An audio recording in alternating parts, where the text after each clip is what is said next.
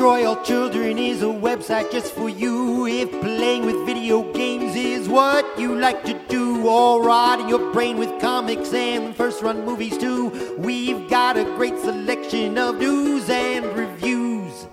So search us out on the web, you just won't get enough of all our digital madness and other fancy stuff.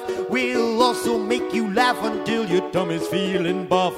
Destroy all children. You should go there now. Yeah. Hello, and welcome to Destroy All Children, the podcast, not to be confused with Destroy All Children, the motion picture, or Destroy the Children, the album by Dick Valentine. I'm Larry Davis. With me, as always, is George Brundle. Hi. No one else with us this week. It's just a, it's a nice, nice two person, two person cast. It's a very intimate episode of Destroy All Children. hmm like the old days. Well, you know, this is a sort of a solemn occasion. We have to uh, pour one out for Fred Willard. Uh, unfortunately, passed recently. Yeah. Uh, It's Fred Willard, and then uh, who passed shortly? It was uh, Jerry Stiller, too. yeah. Right? Man. Man. Betty White, still alive. What the fuck? Well, that's What your the fuck, problem. man. I don't. I don't know. Nobody else cares. Yes.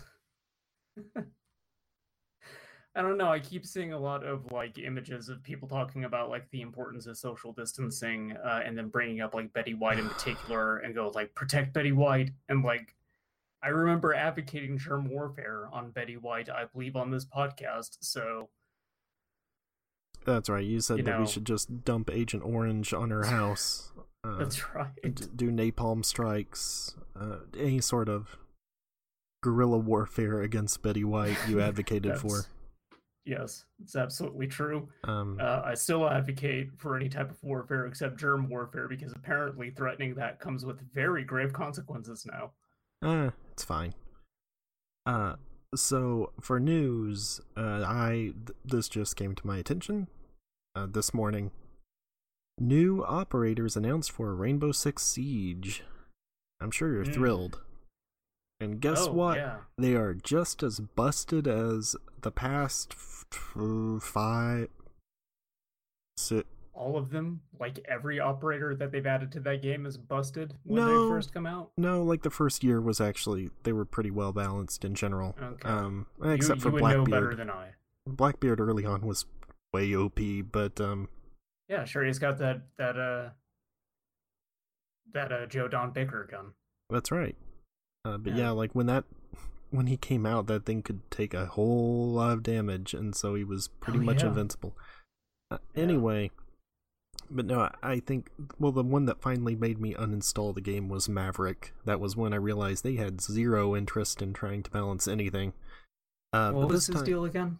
he has the blowtorch it goes through walls which basically ma- makes uh Hibana and bandit useless because he Ah. if bandit had something uh, on a wall he could just like make a hole in the wall and shoot it uh and also he could like get through hatches and stuff like Hibana could and i mean she still had some use Hibana really became useless with the guy that can throw the uh, electric things, which also made Bandit useless, uh, because his things are like Bandit's, but better because he can throw them anywhere and cover like two walls with one of the electro sticky things. Anyway, I'm trying to remember where that stuff was at when I jumped out of the game. When I threw my hands up and was like, I'm done. uh, you were pretty early into it. That was like maybe Yeah. year two or so. Mine, mine wasn't even because of the operators being overpowered necessarily. Mine was that I'm look, You're real I'm not good at, at, that game. Yeah, Yeah. no, I'll be the first to admit it. I'm not great at Rainbow Six Siege, and I kind of got like pretty upset with myself because one bad person in that game kind it like just sinks an entire match. Yeah, kind of. So, Um, so the new characters, the Defender Melusi, uh, has a thing that's basically like the bulletproof cameras that you can put on walls, except it also slows anyone that gets near it, uh, like Mm. a barbed wire does, or like a Clash's shield, I guess. Actually, um, so that's kind of messed up because you can put that at the top of stairs and it'd be really hard to get past it. Um, and then the really messed up one is the attacker, Ace, who is Hibana but better. Because instead of having to use a launcher to launch his charges, he just tosses them like a grenade. So it's way faster to get them out. Also, um, it makes a much wider hole than Hibana's do. Uh, it's like the length. Uh, it looked like about like one of Mira's Black Mirror things, about that that Mm. length. Uh, also, he has the AK-12, which is one What of the best guns in the game. was? Ace. Oh no, they put the Ace Man in the game. That's right, Adam Carolla. He's here to talk Oh, about uh men's rights. Does he have a move where he just says very racist things? Probably. I mean, Oh no. why not? That, well, that is indeed overpowered.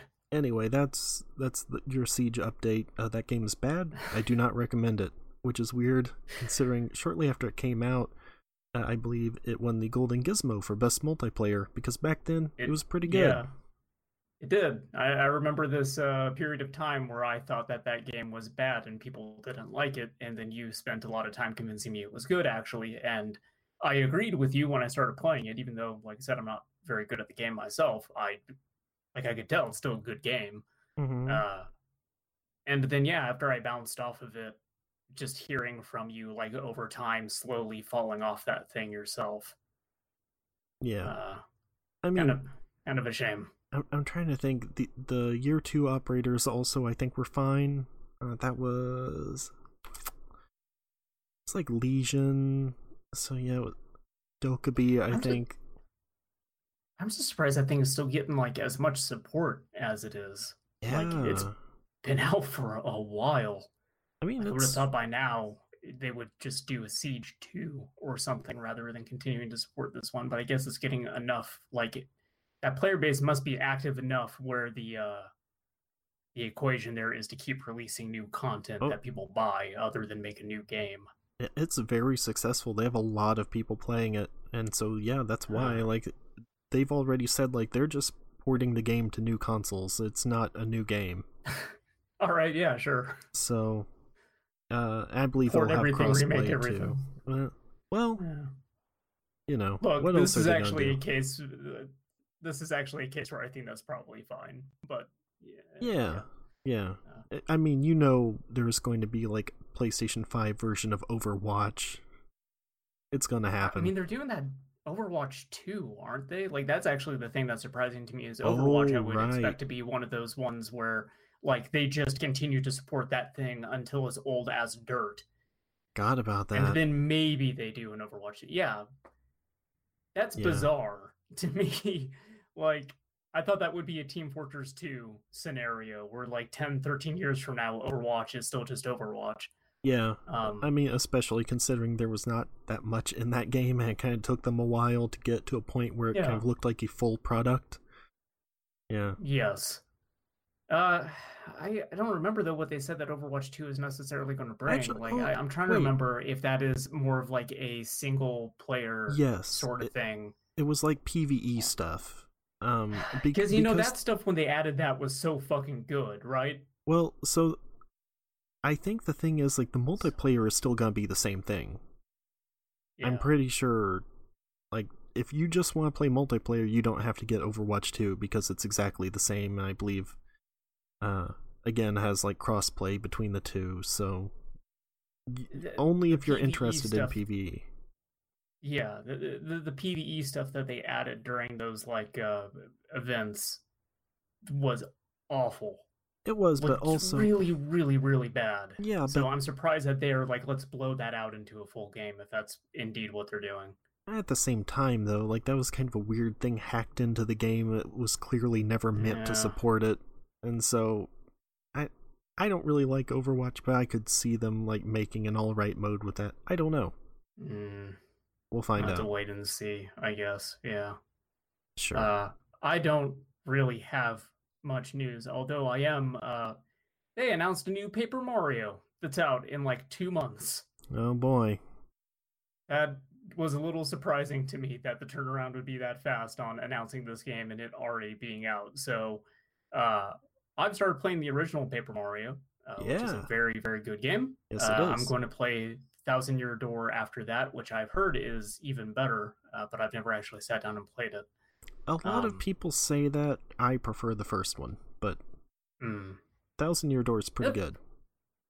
First one's I'm like, uh, I think there's like eight chapters in that game. I'm on like chapter two. I just got done with like the desert level. Oh yeah, Uh, my, I've never beat the original Paper Mario. I, I always get past to the uh, haunted house, which I think is like the third dungeon, and then Mhm. I always just fall off of the game and go play something else. So I'm going to actually like try to get past that by a decent amount today, uh, and try to finish that thing. Um, but yeah, this new one like looks interesting, I guess, but also like the people who I see on Twitter who are talking about that thing, or just kind of in general, like within my sphere, seems very divided on it. With a lot of people thinking it looks like fucking trash, and a lot of people thinking it looks good. So I don't know what to make of it because like the people who think it looks like trash are like bringing up all these other Paper Mario's and what they want and what they don't want, and all that is like lost to me. Uh, so the only thing I have to go off of is I think it looks real pretty, and I like the concept of like, oh, it's this uh like origami enemies and stuff like that. Like that seems kind of neat. So I might try and be cautiously optimistic about it. I think the thing that is maybe worrying me the most is they're announcing this only two months out from release, and I don't know why they would want to spit it out that fast. because that's what um, Nintendo does now. I I guess. Uh, but also, like those last few Paper Mario's I heard were very, very bad. Oh yeah, yeah. Color Splash especially is super bad. Sticker Star also pretty bad. Yeah. Uh, it's And so I, it's kind of strange to me that they haven't just made a Mario and Luigi game for the Switch. Yeah, that is kind of surprising. Actually, surprising they haven't just ported over those. Now that I think about it, Yeah, well, I mean, they just did remakes of two of them. I think they Mhm. never did a remake of Partners in Time, but they did of the first game and Bowser's Inside Story. And those were on 3DS. And like really late too, like the Bowser remake came out like after the Switch had been out for a while. sounds about right. I believe it was that Uh. and Persona Q2 were like the last 3DS games. Uh, speaking of the Nintendo Switch, uh, something that I just remember got announced a few days ago is I think they're adding like four new NES and. SNES titles, and the news for me with that is less what those games are and more. That's a very small amount of games to just emulate on the Switch. Yeah. Like, man, remember when the Virtual Console actually had games on it? I also think it's funny how they had to go with Panel de Pon, I guess because of the Tetris trademark or something weird with that, Mm, because that's Tetris Attack. Um, yeah. But, uh, I, yeah, I'm not really sure why they went with the Japanese version of it. God. I, I don't know. It's such a small amount of NES and SNES games to add on to that thing, which I I don't know the inner workings of that stuff, but I can't imagine it'd be that hard to put a bunch of games onto that thing. Like Uh, getting getting the license stuff sorted out seems like the only major hurdle to it, less actually putting the ROMs up and emulating that. right, and, And, like, I- considering how many things Nintendo just owns, like they're, they're their own games, you know. Yeah. there's a lot of stuff that could be on there that they would not have to go through the licensing hassle with. Sure. So I I- I don't know why it's like months of silence and then hey we got like four games for you. Yeah. Please please please pay for our subscription service. Uh, well, let me tell you about a game I decided to play. Um, Oh, you like Grand Theft Auto? I thought we were going uh, with Anno 1800, but yes, Grand Theft Auto. Well, no, because I haven't. I don't have a Anno 1800. Probably Okay, I never will. buying that thing. Nope. Because you told me to and got really mad about it, so I will not. I didn't. I didn't get actually mad about it. You got pretty mad. Um, I was joshing with you. I was not mad, but you are a fucker for not buying that game. you like Grand Theft Auto? Uh, yeah, it's okay. Okay. Do you like cowboys? Uh, yes. All right. What if they made a Grand Theft Auto but with cowboys? I mean, there's no cars in it though, so I don't know what you'd be hijacking. Well, it'd be horses. But you know, Oh, it's the it's you the throw the person off the horse and call them a bitch. Yeah, basically. Put the put the prostitute on the horse, and the horse rocks around a little bit, and you get your health back. Mm-hmm. See, now Hmm, you get it. Okay. Anyway, All right. okay, so what if they did that, but then if while you were playing it, there was like, it's like you're the only person in this world except for occasionally seeing someone else who just constantly shoots you, and there's nothing you can do about it except hold down the Y button to press charges, which raises their bounty, but that doesn't actually matter. Uh, and also, there are missions, except they're all broken, so you can't actually start any of them. Uh, That does. Why would you play that? because Red Dead Redemption 2 was on Game Pass, and I thought I should check out Red Dead Online because I never played that, because I was done with the game before that got added into it. Uh. And oh boy, it is bad. It is. It's. I've yeah, I've heard very disparaging things about it, which is uh, interesting to me considering how much they've put into Grand Theft Auto Online. Yeah, that's weird. And I would think that they would know what they're doing by now. You'd think, except it is Yeah. just as busted as Grand Theft Auto Online, if not more so. Like they've had all this Hmm. time to figure it out and still could not. Great. Um and also, okay, like for example, I rode into a town, uh, I believe it's Tumbleweed, and some other player was there and I was like, "Oh, wow. I actually saw someone else. That's cool." Uh, and he didn't immediately headshot me from 2 miles away or turn me into a toilet or whatever happens in that game. Um, but he runs up. I think it was an accident. I think he was trying to get onto his horse and pulled me off of mine. But he pulled me Hmm. off. Or no, he did something weird. I couldn't tell what it actually was. If it was like trying to pickpocket me or something. But he like runs up and sort of moves his arm near me, and it made a noise. And then his the name above his head turned red. And so I was like, oh, he did something, so now I can shoot him. And so I shot him, and then it's like, you're on the run, the law's looking for you. It's like, well, if a guy runs up and does something to me and his and his name turns red, that means clear to shoot. yeah. That's basic video game PvE flagging, PvP, I mean, flagging. Come on. Yeah. I just uh, the first part of that I imagine hearing as like a story of something that actually happened to you. Like this guy went up to me and he moved his arm and it made a noise. I don't know. um, Uh, then yeah, that's weird that it would then bug out though, because that does seem like he tried to steal from you. It failed, but then it flagged him as an enemy. Yeah, well, I mean, I I can't figure out how any of that stuff works anyway.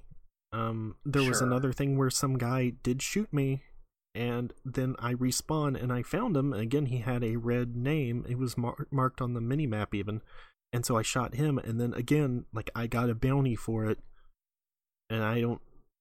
it- come maybe on, Maybe red means good guy. Don't shoot. no, no, I mean, look, maybe it does in this one game. that cowboy deserves his revenge, and they deserve to die. Uh, anyway. I mean, that's just true. uh my other main interaction with people was when I encountered a train and so I jumped onto it and hijacked the train and then I realized, "Oh, I can't do anything with this in this mode. There's like nowhere to take it or nothing I can actually do with it." But uh hijacking it gave me a 5 cent bounty. So I had to go pay off the bounty. Uh and I could not get to the post office because there was a gang of players there that kept lassoing me and hog tying me and then kicking me. So I couldn't get there couldn't to get to pay the post my. office because I kept getting tarred and feathered. That's right. And so I couldn't pay off my five cent bounty. But at that point, like all that other stuff had happened, so I was like, well, I can't just shoot back at them. Otherwise, it'll be way worse. So I had to just keep running and trying to get to the post office counter to pay off my bounty. That was probably the most fun I had with that online mode. It's like how your entire experience with this is just you going like, I'm just trying to do my best, man. Like I Uh, just want to have basically. fun. Yeah. So I did a couple of missions, and those were actually all right. Like when I got in a group of players and we were doing missions, it was fine. Uh, and then it's like, I mean, you have that whole map, and they spread things out all the way across it, and it is a large map. Um, like I, all I wanted to do was be a moonshiner.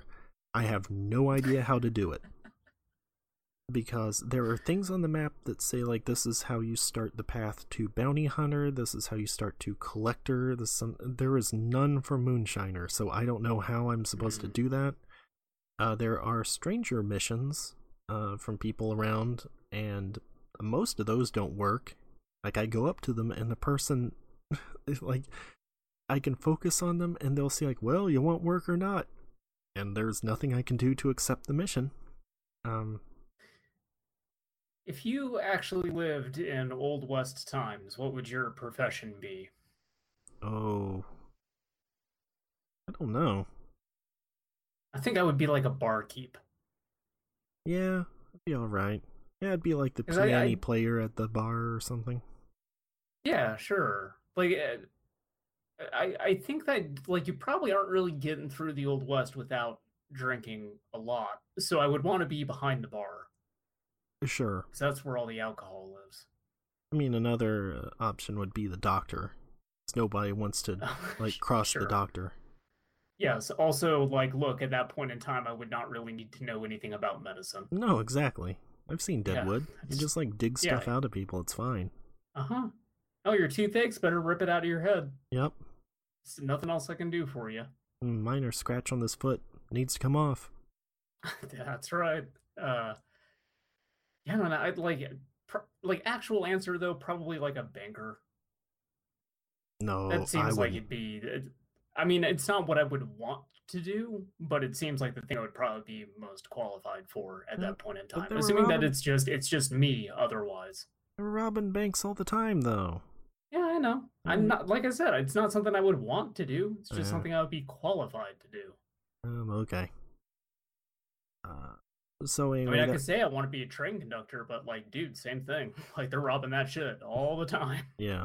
Uh, that was my experience with Red Dead. Um, that started because, again, it was on Game Pass, and I started and thought, oh, right, the beginning of this is very long and very boring. And so I thought, well, maybe in the online version, like, I can just run around and do stuff. Uh, but there is less to do in that than there is in the single player, so Yeah, like Red Dead Redemption 2 was a game that I really wanted to get for a while, and then when it actually came out and I started hearing people talk about just how plotting it is in a lot of places, like I don't think I'm ever going to actually sit down and play that game. Uh, I feel like replaying it now, I would probably like it more. Um, because when it came out, there was a point where I just was like, I need to see the end of this. I am spending way too long in it. And so I was just like mainlining the main missions. And that's not a good way to do it. Uh, that, and I spent a lot of Mm. time in the hunting, which sucks. And I would not recommend engaging with it at all, except I really wanted a bear coat. So, I I think that like the Saints Row games have actually ruined me on Rockstar open world stuff because Saints just focused so much on being like embracing everything ridiculous about open world games and just trying to be as fun as humanly possible. And the Grand Theft Auto games and Red Dead just seem way more interested in telling the story, and so it seems like they kind of forget to make a fun game. Like there's still good bits in Grand Theft Auto 5. Like I still had a decent time with it, but there's like some stretches of that game where like my eyes glaze over and I just do not fucking care. I think that's also like there was room for both of them though. Like There is. one I- doesn't yeah. replace the other. It, it's not like when Saints Row Yes. came out and it was like, oh, this is just like a GTA clone. Uh, Yeah. and they diverged so far, especially with GTA 4. I guess that was sort of the main turning point. Yeah. Um, Like I I agree. Like I'm I'm not saying that oh get rid of Grand Theft Auto, get rid of Red Dead Redemption. Just that those aren't really my kind of open world games at this point. Also, those Saints Row, like I think the the fourth one where you had the superpowers, kind of killed the franchise for me because like I don't know where else you could really go with Saints Row at this point. Well, it killed Like- the franchise for everybody, it turns out, because there have not been Yeah. any more. Well, Uh, there was a Gat Out of Hell, but that was also more of like a DLC. Thing. Yeah, it was well, pretty short. there was Agents of Mayhem, but nobody wants to talk about that, and rightfully Oh, so, Right. because right. boy, that was I totally forgot about it. Uh, hey, speaking of games uh, that you know were announced and then released very quickly after, and also Game Pass, Halo. They did that with uh, the Halo, like the first one, where it was just like out of the blue, like, "Hey, we're releasing this next week." Apparently, they also did that with Halo Two now, so I think like that's also in the Master Chief Collection on PC. Yeah, I've seen it. Uh, okay.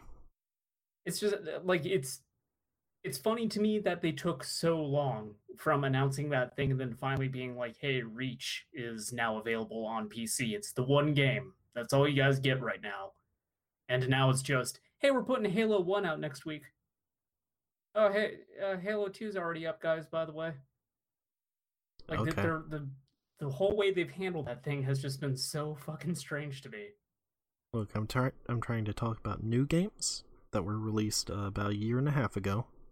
Um, halo 2 just came out it's no, new to me no, it did not.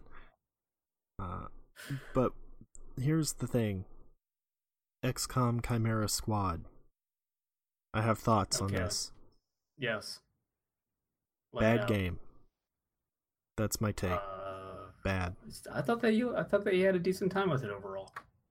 At first, Did you just did you sour on it at some point? yes. um, okay.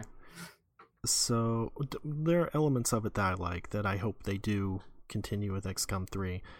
Uh, right. Well, hey, we're we're a positive podcast, so why don't you tell me the good bits first? I like the named characters. Um, on the other hand, I don't think they should be all there is.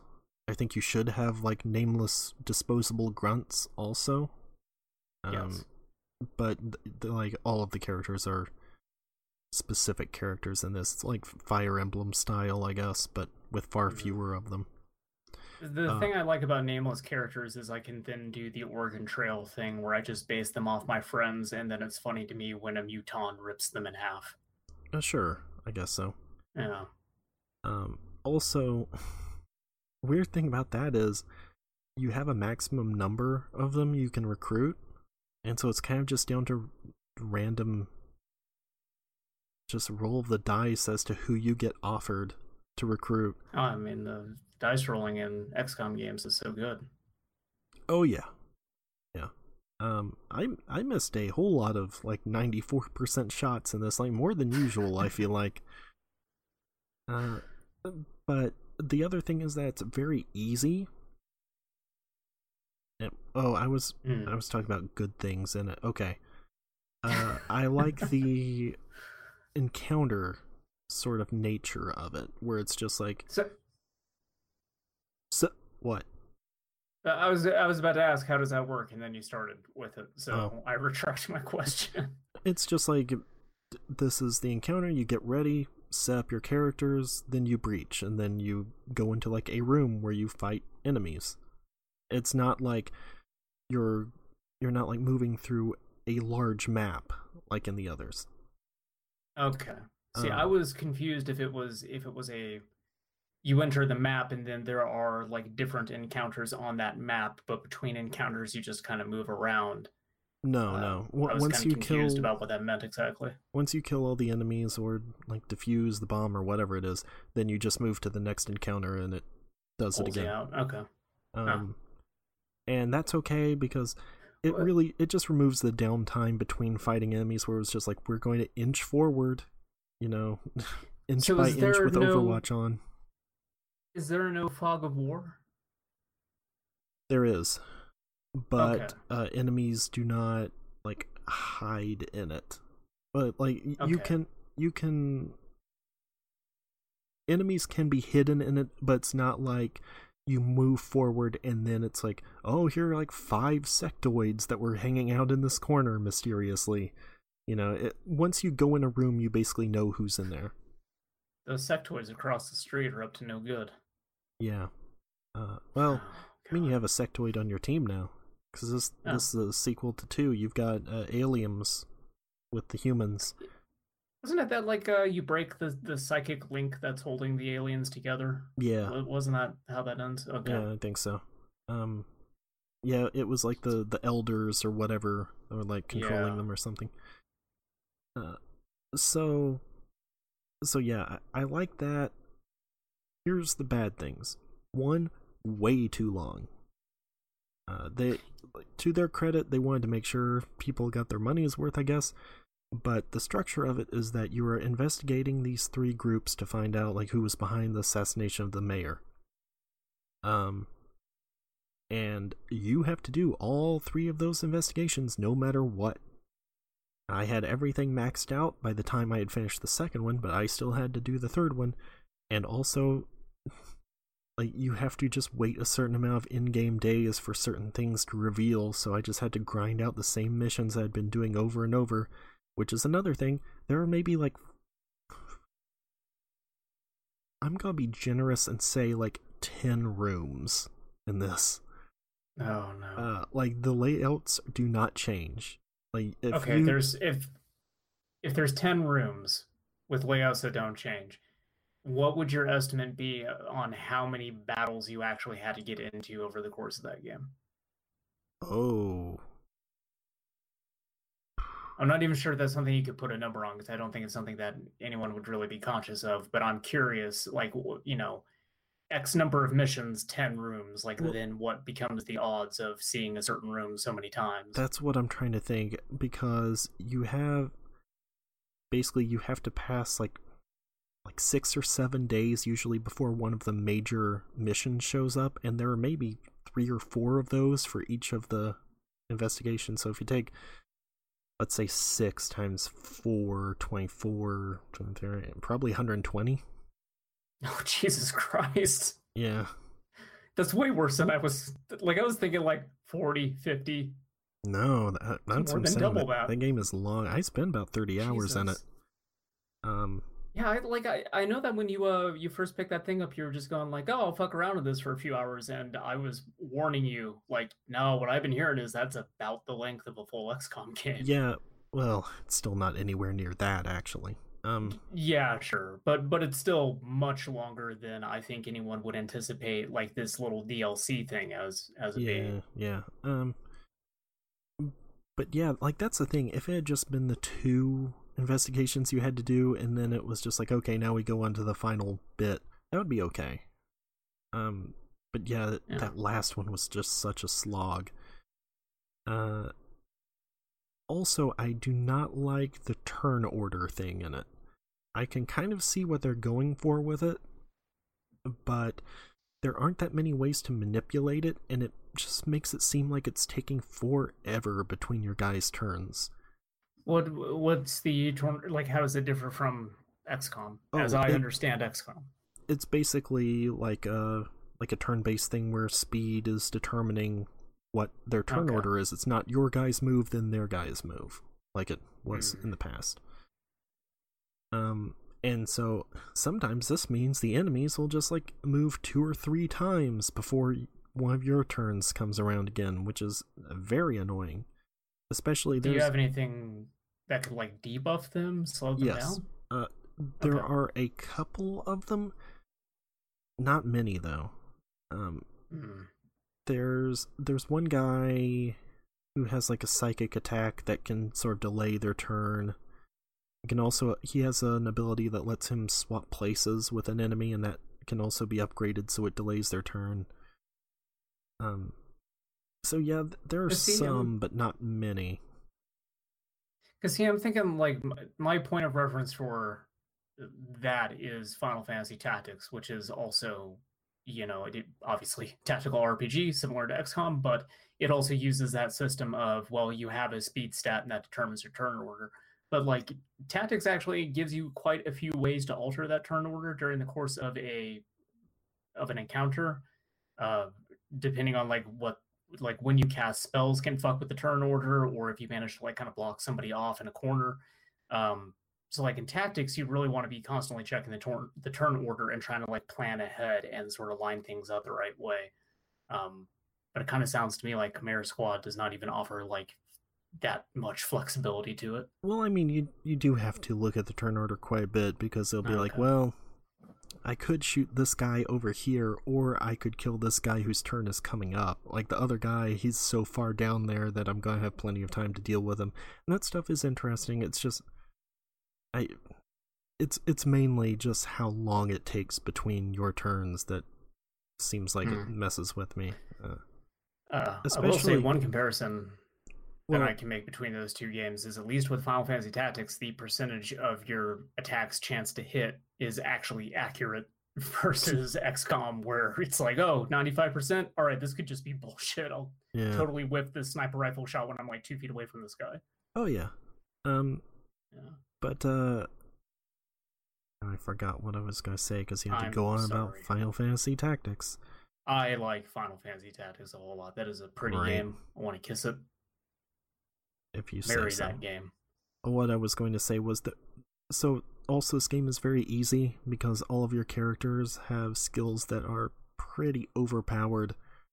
Uh, and it seems like you have a lot more abilities that don't end the turn than you did in previous ones.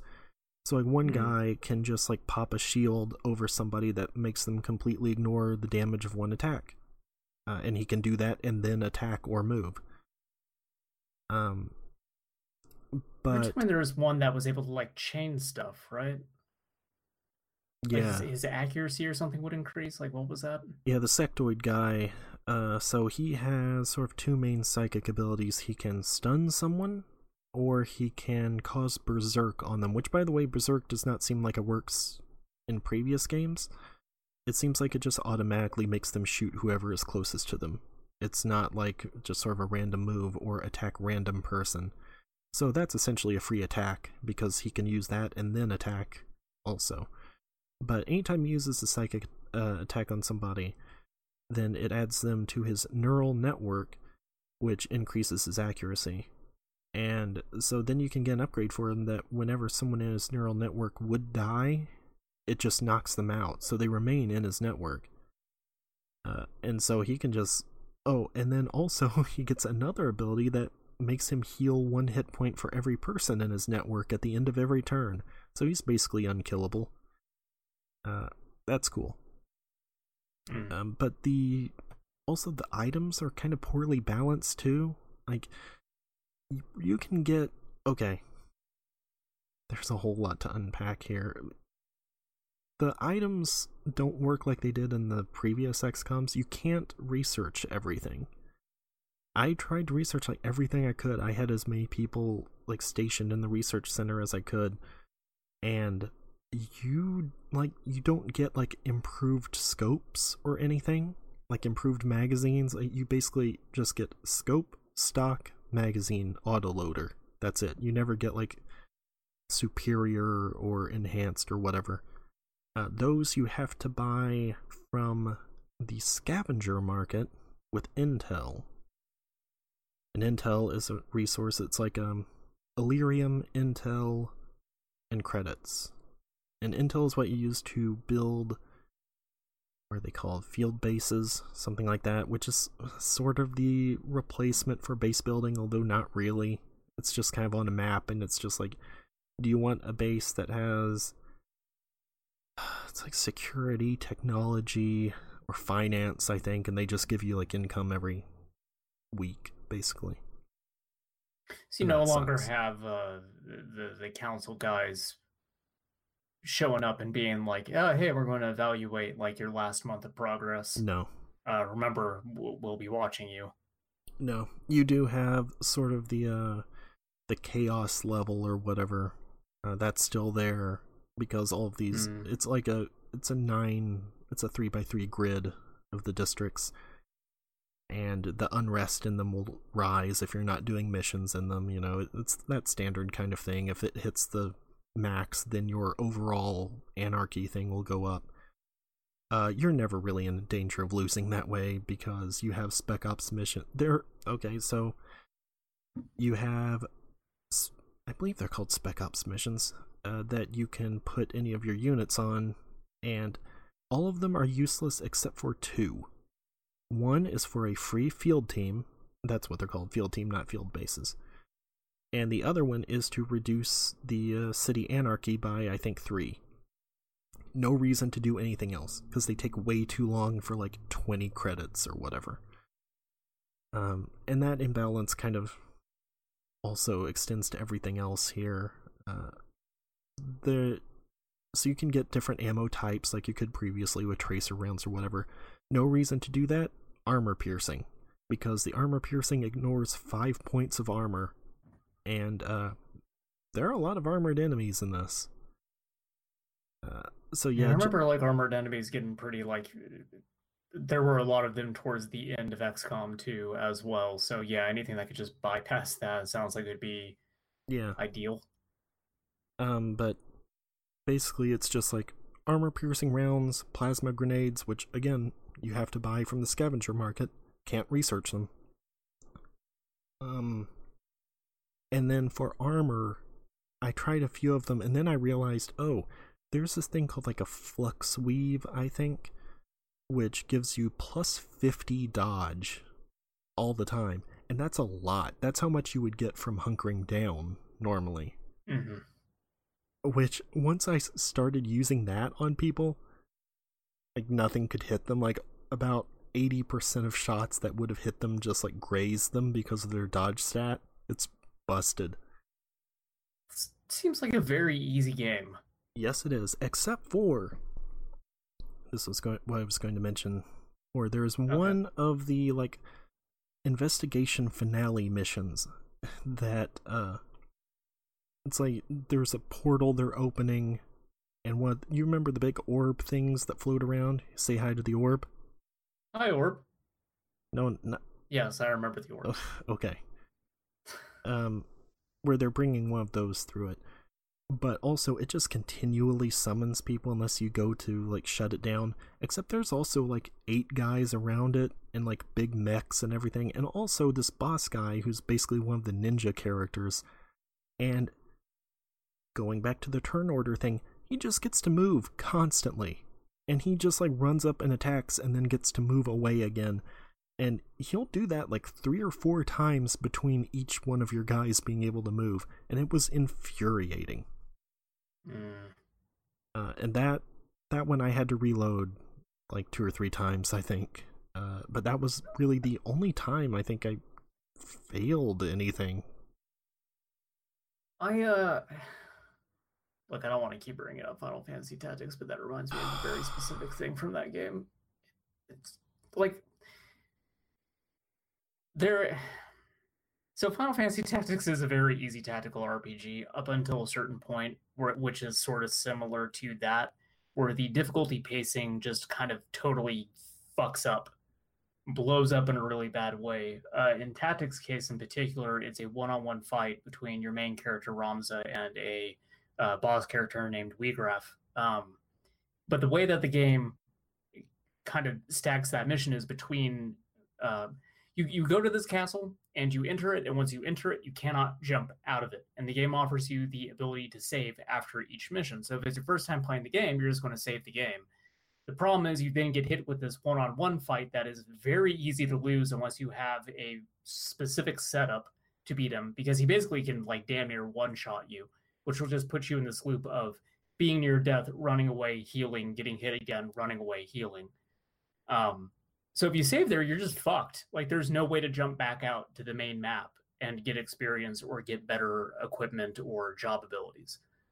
Uh, and for like most first time players, they're going to have like no idea that that fight is coming or how to even prepare for it. Um, so actually, that reminds me about something in Chimera Squad, which is your characters can't die as far as I can tell. At least not mine mm. did. A hmm. couple of them got incapacitated, but I think I think even if you don't like stabilize them and get them back, I think it just like does basically what I'm going to talk about, which is that they can get wounds which reduce their stats.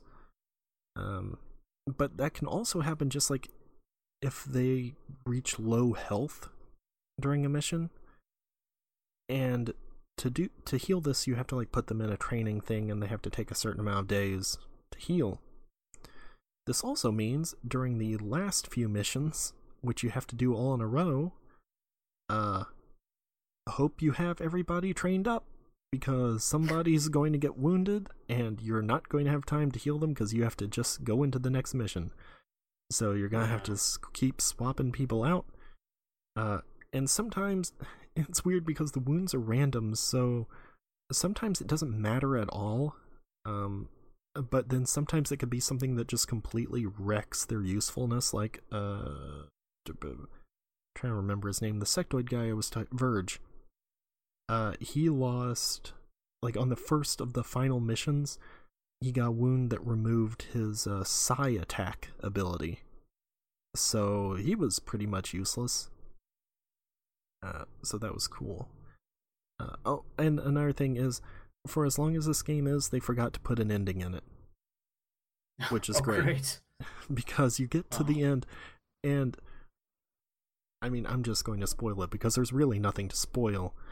Uh, Sure. I mean, it doesn't have an ending, so yeah, what is there to spoil? it, it, it really doesn't because you're looking at these three groups and they're like oh there's somebody behind it that's been funding it atlas they're calling him and so you go there and you find the guy who is behind it but he's like he's got a mask on and you know like the voice changer and everything. And so i was thinking oh well from the beginning i was thinking okay the mayor isn't actually dead.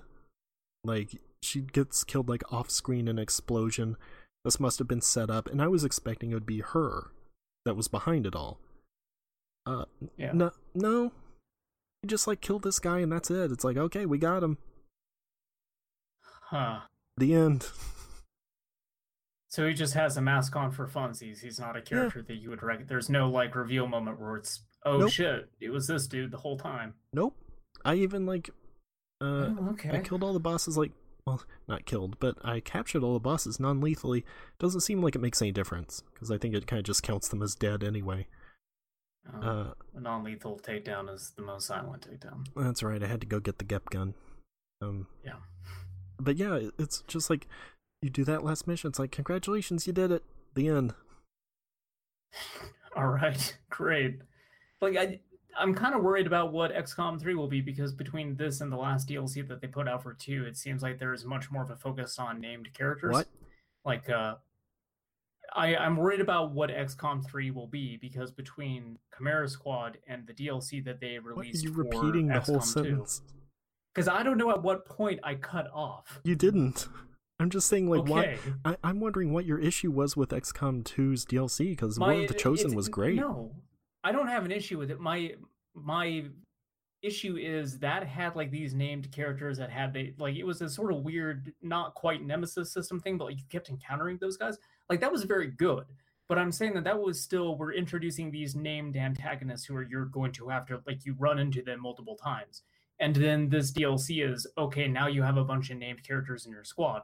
So I think the thing that is worrying me more is a heavier push into everybody's named. It's a fire emblem type of thing. You don't get nameless sol- soldiers. Like we're focusing much more on story and narrative, uh, which is not what I want necessarily from XCOM.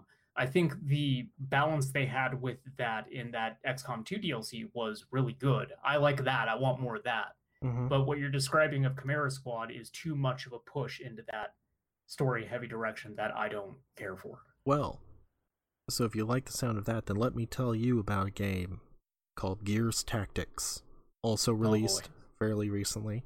It's an Oh, okay. XCOM. How does type. that compare to Final Fantasy Tactics? Because that's the only way I understand these goddamn Uh, games. I don't. I don't know. I mean, this has chainsaw guns in it, so it's better. Mark, Marcus Fenix summoning a chocobo? Marcus Fenix is not in it. It's a prequel. What? Bullshit. Yeah. Not interested. it's uh it's right after Emergence Day, so it's like the beginning of the Pendulum Wars, I guess, or whatever. Mm. Uh, but it is very good. From what I've found, it it has a mix of like the named hero characters and just random grunts you can pick up. Uh, very in-depth skill trees, much more than those found in XCOM. Even though From what I can tell, it seems like all of them have basically one branch that is clearly superior to the rest. Um, but yeah, I, I'm enjoying it. I'm not very far in it. I'm only a few missions into it, so I can't really say that much Mm. about it yet. But uh, I have been liking it quite a bit, much more than Chimera Squad, even at the beginning when I was tricked into thinking it was good. Uh, I remember seeing that reveal stuff with uh, Gears Tactics and being interested in it then. Although, frankly, I just like tactical RPGs so much, it's not hard to get me interested in one. Uh, but mean, I a good kind of like, I didn't really. Like it makes It is. sense. Yeah. Yes, it does. And like, I'm still very interested in it, but it seems like there was this long period of time where they didn't say anything about it, so its release kind of crept up on me. Uh, yeah, yeah. I- How much is it? I don't know. It's on Game Pass, so Oh, what, okay, whatever that well, costs. Shit, looks like I'm getting Game Pass again. Yeah, just because it's what it's like six dollars a month on PC, I think. yeah, it's uh, like it'll it'll take me a month to beat that game tops. So Yeah, yeah, there you go. yeah. Um, plus I've been wanting to check out the. uh I don't think I really want to play through all of Halo One and Two story modes again right now, but like I'd like to fuck around in the multiplayer, assuming it's not dead like Reach was two weeks after that thing came out. Yeah, I don't know. Look, point is, a Game Pass is continues to be too good of a deal. I am not sure how they justify It is. charging as little as they do for that. It's kind of Yeah. unreal to me. Yeah. Um. So, with games out of the way, I have important business. No, no. I do got two old games to talk about, although one of them won't take much time. But what, what is this this business? Last night, I viewed the rise of Uh. Skywalker. I did it. I finally did it. Aren't you proud? yeah. Although I was- really hoping to devote like a whole episode to unpacking that thing, because God, there's a lot to unpack about Rise of Skywalker. Is there? That thing's a that thing's a fucking movie, man. Yes, there is. There's a lot of very interesting decisions that they made uh, with that picture. Not all of them good. In fact, I would say very few of them good. I Um, found it to what would- be fine. That is my takeaway with it too. I had a very good time when I sat down in the movie theater and watched it. And then, which by the way, last movie I watched in a movie theater, probably going to be the last movie I watched in a movie theater for Christ knows how long. Yeah. And like a big bombastic Star Wars movie is a pretty good like last movie theater experience if you had to go with something. Yeah, mine Um, was uh, Once Upon a Time in Hollywood. So That would Also also be fitting. very good. Yeah. Um I but, but- my takeaway uh, coming out of that theater was I had a very good time with it. Like it was a fun movie, but it's also one of those ones where if you try to put it up to any scrutiny, it starts to quickly fall apart. Um and my biggest issue with it is how much they try to walk back the stuff that happened in The Last Jedi. And I think when you're dropping the themes that you introduce in the middle of a story, like you're you're it lacks so much cohesion that it just completely falls apart to me. Um, I I actually don't have as much of an issue with that. I do have an issue with the way they do it, where they continually say like, "Yes, it was this way the whole time. It was Yeah. always Palpatine. Leia always knew you were a Palpatine." You know, all that stuff. It's You like, tell- come on. tell me you don't like the bit where she throws her lightsaber into the fire and Luke catches it and walks out and looks at the camera. Is like, don't throw lightsabers away. also, why did they have Mark Hamill also voicing that little alien at the beginning?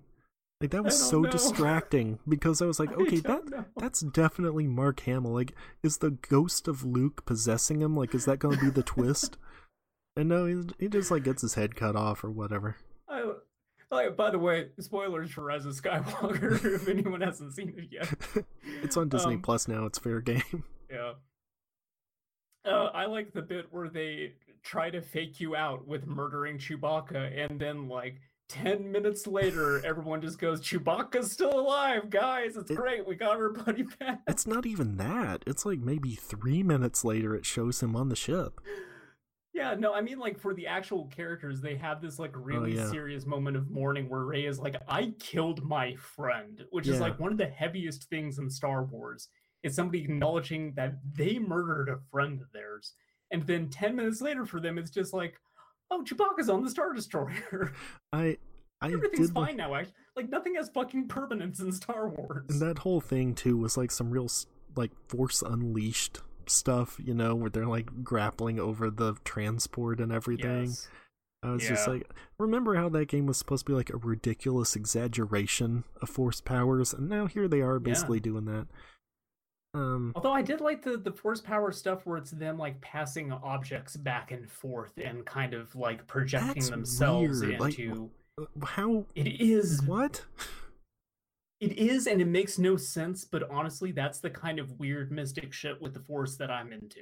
That Like I, I like that. I think that is a good building off of their connection from the previous movie. Like that's one of the things that they kept from the Last Jedi and built upon, and I really like that.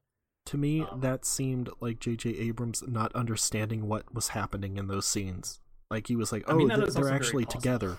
Like they are force Yeah. projecting or something, and not just like seeing each other in their mind. Yeah, Um, yeah, I, I you know, really dude, I what? I like the bit where she gives uh Kylo Ren the lightsaber, and then he does the Han Solo shrug. That, that's cute. That was a cute thing that they did in the movie. Yeah, sure. Uh I I really like the bit where it turns out Snoke was just like a messed up homunculus that Palpatine made. Like he just, had vats full of them. Yeah. That's actually the, the best visual gag in that movie is Kylo Ren just walking around this place and there's just a vat full of snow. Yeah. Like he was just that disposable. Like that makes sense to me. Also, that's good because Snoke sucked and was an idiot. Yes. Um, and uh, also, I really like that little ape goblin that like puts the helmet back together. He was cool. yeah. Uh, Babu, Babu Frik. Frisk. No, that that Frik, no yes. different different one.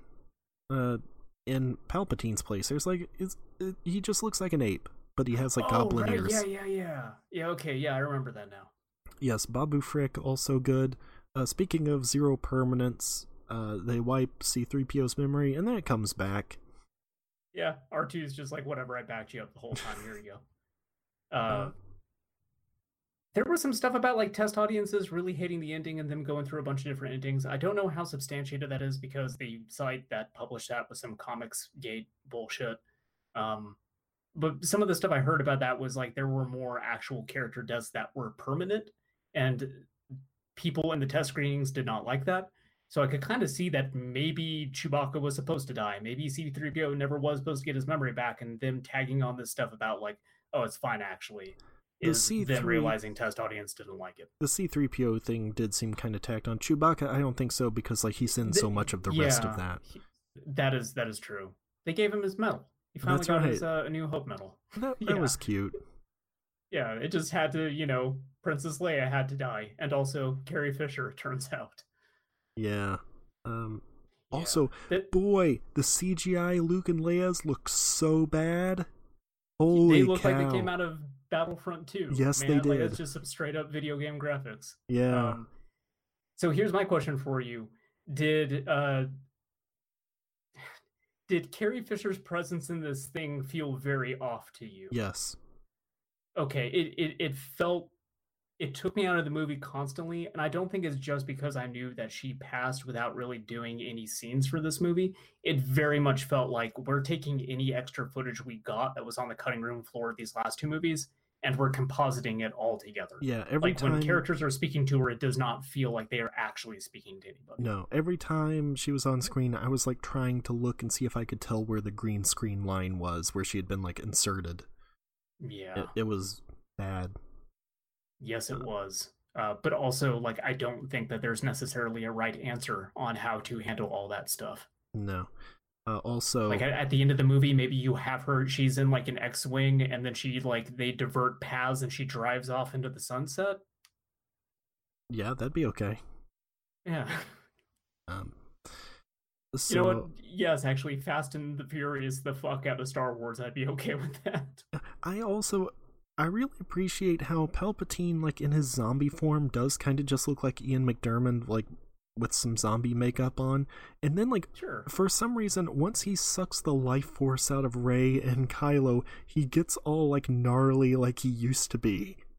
Like that's like Yeah. that's his one truest form is like Uh-huh. bulbous and like horrible. It, that's okay, Yeah, sure. His inflamed flesh and everything. I, I like him uh going like, Hey Kylo Ren, your dad threw me down a pit. Guess what? I had a pit a pit made just because I figured one of you Skywalker fucks was going to come here and now I'm throwing you down it. Yeah, yeah. I liked um, Um, I like the you know the visual of the destroyed throne room and everything. Uh, people, yeah. it is weird. People don't seem to remember the Death Star, uh, even though again, not too long ago. I actually really don't. Two things that really stuck out as being sore points for me is that all Star Destroyers just have Death Star lasers on them now. Yep. I'm not sure how that works, first of all, because Kyber crystals is how, canonically, like thanks to Rogue One, that stuff is able to happen, and those are supposed to be very rare. hmm Um, also, I just think that it's oh now there's lots of star destroyers is a really shitty escalation of things. I feel they could have come up with a better, more unique threat. Um, yeah, and I don't like them going like, well, why can't we just like do the holdo thing to all these star destroyers, and then they just dismiss it as ah no, that was like a million in one shot. No, Right. it wasn't. yes. No, it wasn't. that that's also especially weird because there is an explanation for that too. They could just say like Star Destroyers have interdictor fields. Don't know why that one didn't have one, but all the rest of Yeah. them do. Because they do. yeah. Like it, it the Holdo one shouldn't have worked anyway, but Rian Johnson. it's, it's also it's also weird to me because in Return of the Jedi, the Superstar Destroyer is taken out by an A wing that just spins out of control and crashes with like the the main command deck, and then it careens off course and blows up on the Death Star surface. Like you don't even need a big ship to ram through a Star Destroyer. Just take like one X wing out there and bash it into the command deck. yeah. Like that's why you don't I- put bridges like up there, like on a platform right on the outside. it's it's a very dumb idea Uh-huh. but um i do i do like that they had this big chanting like crowd inside the throne room that was just chanting the lyrics to duels of fate Yeah, that's all right. that that was kind of neat Uh, uh, that's a I reference that it, did not land with me until i found out later I found it very annoying how many strobe lights were in every part with Palpatine. Like I was just Oh, sitting sure. there staring like Dale Cooper in the Black Lodge as all these lights were flashing. That was really bad. oh i do really like uh palpatine like getting his face completely melted off though Yeah, you know, it's it's uh you know, it's like the part in Revenge of the Sith where he wouldn't just Yeah. stop shooting lightning. It's like poetry, it rhymes. Yeah. Um a lot of people got bent out of shape about the the whole plot of like, okay, if you kill me, then my soul will go into your body and then I'll take control over you. And then people going like, well, wait a minute. Why didn't that happen when he died in Return of the Jedi? And it's I think that they're like I I can still kind of see that working out. Like maybe that's why he wanted Luke to kill him because then he could do that. And I also kind of took it as like that only happens if you kill him while you're really fucking mad. Like Yeah. you're already given into the dark side, so you're vulnerable. And like Rey at the end of that thing is not in that sort of state of mind, Mm-hmm. which is why he didn't transplant himself onto her anyway.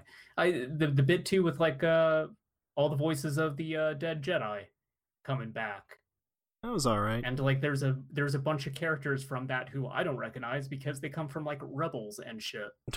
Really? I, I didn't Yeah. recognize a lot of them. I recognize obviously Yoda, Obi Wan, um, Mace Windu. Mace Windu, yeah. Um, Uh, who else? Hayden in? Christensen was Oh, in there. Okay. Yeah, because he's the one who's like return balance to the Force, like I did, and it's like, oh, Anakin, I don't right. think you understood what happened at all. Look, the Jedi, they, they were not that smart. They were like, oh yeah, let's. He's gonna bring balance to the Force when there are a whole lot of Jedi and like a couple of Sith. This is a great idea. Yeah. Weird flex, Anakin, revealing that you didn't watch the other two movies that came before this one. Also, he got amnesia from being in a robot Also, like, suit. with it, that one, what bothers me with that too is I would rather instead of Anakin's like Hayden Christensen's voice, like have it be James Earl Jones. He uh, James Earl Jones does have a quick cameo early on too. He does, yeah. Um but I would have liked his voice without the modulation. Uh, but I'm also one of those people who is still deeply bothered by the fact that they removed Sebastian Shaw uh, from the end of Return of the Jedi and just Yeah. green screened in Hayden Christensen. Yeah. Because that doesn't make any goddamn sense to me. Mm, Not really. Not even a little bit. so, uh, Liam Neeson was also in that um, oh, sort of yeah, uh, yeah. yeah cavalcade of Jedi voices. Uh, Ahsoka Tano is in there as well. Um, Uh, all right.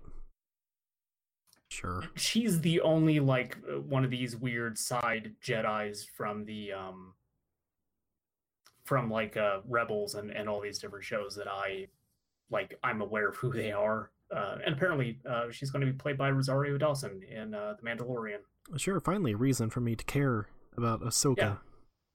Yes. Um, and uh, Timothy Olyphant also going to be in that. So finally, the first fuck is going to be said in Star Wars. I can't wait. It's about time. Yeah. Um, can't wait for Timothy Olyphant to complain about the fucking Jedi. Uh, there, there were some other. I who's the guy with the weird? He's got like the cone head thing. The Jedi from the prequels. Oh, uh, Ki-Adi-Mundi. Okay, he's not the one I'm thinking of then. Are you thinking There- of there's a Yarael certain- Poof? no. You know whose voice should have been in that thing? Yordles. The the female Yoda that everyone Yaddle? forgets exists. Yaddle, yes. Yeah. See, I couldn't even remember the name. What about Plo Koon? That's who I'm thinking of. Plo Koon, I think, might have actually been one of the voices in that thing. What? He, he doesn't speak English. Or basic, I guess. Oh, well then maybe I'm thinking of somebody else. There there is at least one of the uh ancillary Jedi's from the prequel trilogies that do show up in it, and it was surprising to me because I don't know why they would care that much to get them to cameo in that thing. Like the, was- the Rebels actors makes more sense to me. It was just uh, Jimmy Smits as Oh, that would uh, have been good. Bail Organa. Jeffrey Combs showing up in a Star Wars. Fuck it, why not? he would be good in Star. Wars. I, you know, would. okay, so also the thing with Hux being like, I was the spy was Oh, so I need to very stupid. I need to bring that up um, because in my in my theater when that happened, and he's just like um, he's just like I don't care about your resistance. I just want to see Kylo Ren fail. There was some woman in the back who went, "Oh damn!" like as loud as she possibly could. I so that was dumb, but then I appreciated Richard E. Grant just like gunning him down like no issue and just being like, yeah, Yeah. whatever. We found the spy. Idiot. That's pretty good. And I Uh, I was thinking like I would be okay with it if Richard E. Grant just like unceremoniously killed off like 90% of the cast in this or something. oh, that'd be great. Uh Uh, how about Harrison Ford just showing up as a ghost and being like, "Kylo Ren's dead. My son, my boy's alive." you know, yeah. Harrison, he actually he seemed to be putting at least a little bit of effort into it. So Yeah. that was okay. That was nice. Um, You just crashed a plane into the set one day, and they're like, "Well, well, we got Harrison here. Might as well get him in a scene." Uh, there's a really good edit of that scene where Kylo Ren throws the lightsaber, and then you hear in the distance, "It would make a fine addition to my collection." And then they just have like composited in uh, General Grievous running and jumping into the ocean. okay. Sure. I liked it. I thought it was funny. Okay. Um, yeah, the force healing stuff is a weird thing too, because like I yeah. I So get yeah, it, but then it starts to make me wonder why they didn't just use that in a bunch of other movies where it would have been very useful. Well, because they're transferring their life energy is the whole thing. That's why Ben he, he gets ghosted at the end. Although, yeah, for a while there, I was thinking like, boy, these they're like Gears of War characters. Like, as long as one of them's still alive, they can just revive the other one, like Yeah. using Phoenix Downs on each other. Uh, one of the things I really don't like about this movie too is uh,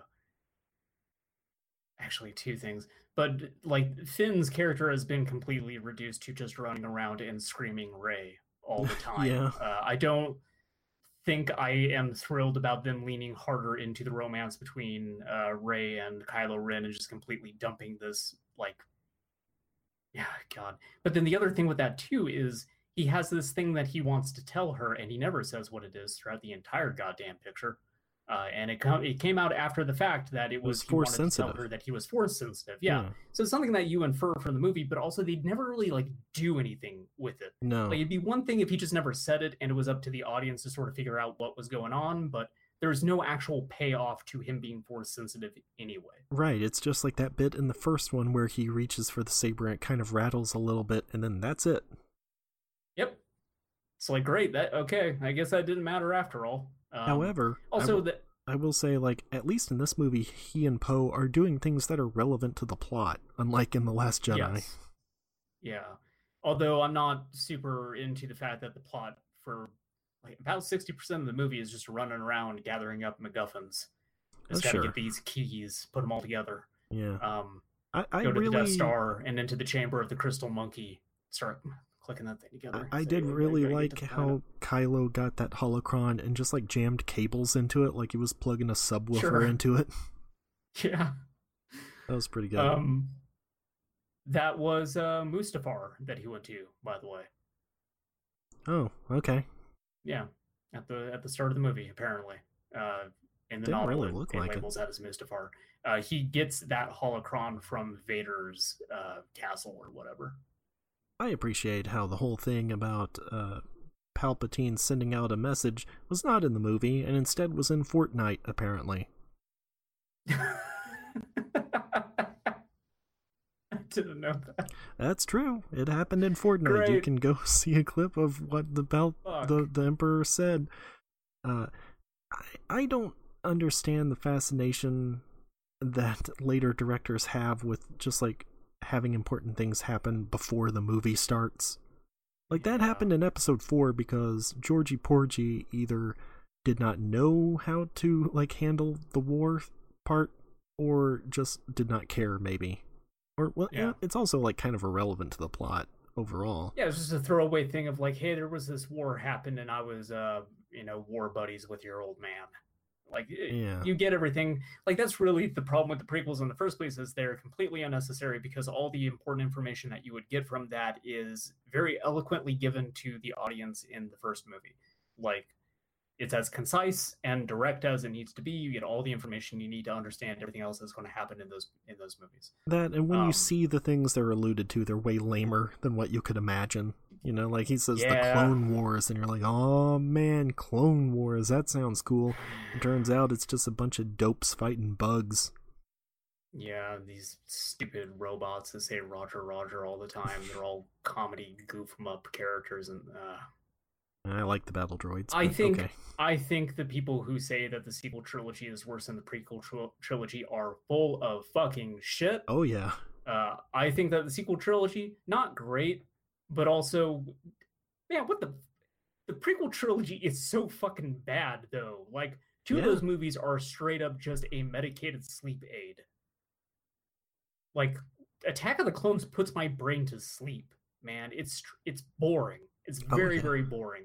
yeah. Phantom Menace also incredibly boring. At least like has a couple redeeming things. Like I like the pod Like race. Watto. I like the yes, like Watto, the pod race, uh, the fight with Darth Maul. I like it when uh the the when Jar Jar he he steps in the Dookie. That's pretty good. Oh sure, Um, yeah, Bib Fortuna shows up. That's all right. that's right. You wanna know Jabba? Bib Fortuna, one of the voices that speaks to Rey at the end of Rise of Skywalker. That would have been good.